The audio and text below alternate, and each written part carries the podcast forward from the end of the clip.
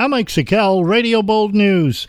Following a trend setting agreement with vacation rental app Airbnb, Sullivan County has successfully concluded a deal with Expedia Group and its Vrbo brand to collect room tax on every lodging unit they rent through their online platforms. County Treasurer Nancy Buck reports that Sullivan County was one of the first counties in the state to sign an agreement with Airbnb, ensuring the 5% tax on every room rented for vacation purposes. Buck explains his new agreement with Vrbo encompasses their 300 plus affiliated properties in the county, including the HomeAway and VacationRentals.com platforms. They will be collecting it just like Airbnb from the people who are renting and forwarding the money onto the county. And again, it, it makes it a cleaner playing field because it's harder for the homeowner to keep track of which rental went through which platform. So I'm really excited.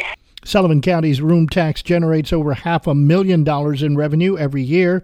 Negotiated by the county attorney's office, the agreement stipulates that after August 1st of this year, Vrbo will collect room tax on every vacation rental unit and remit those taxes quarterly to the county treasurer's office. The $6.4 million bridge and culvert replacement project along Route 17B in the towns of Thompson and Bethel have been completed. The project constructed a new bridge over the Mongaup River in Thompson and replaced the culvert that allows the road to pass over Creamery Brook in Bethel. Both State Senator Michael Martucci and Assemblywoman Aileen Gunther issued statements following the completion of the project. Martucci noted the completion of this infrastructure project signals a wise use of taxpayer resources that will benefit not only residents and second homeowners, but also tourists and adventurers who are critical to the local economy.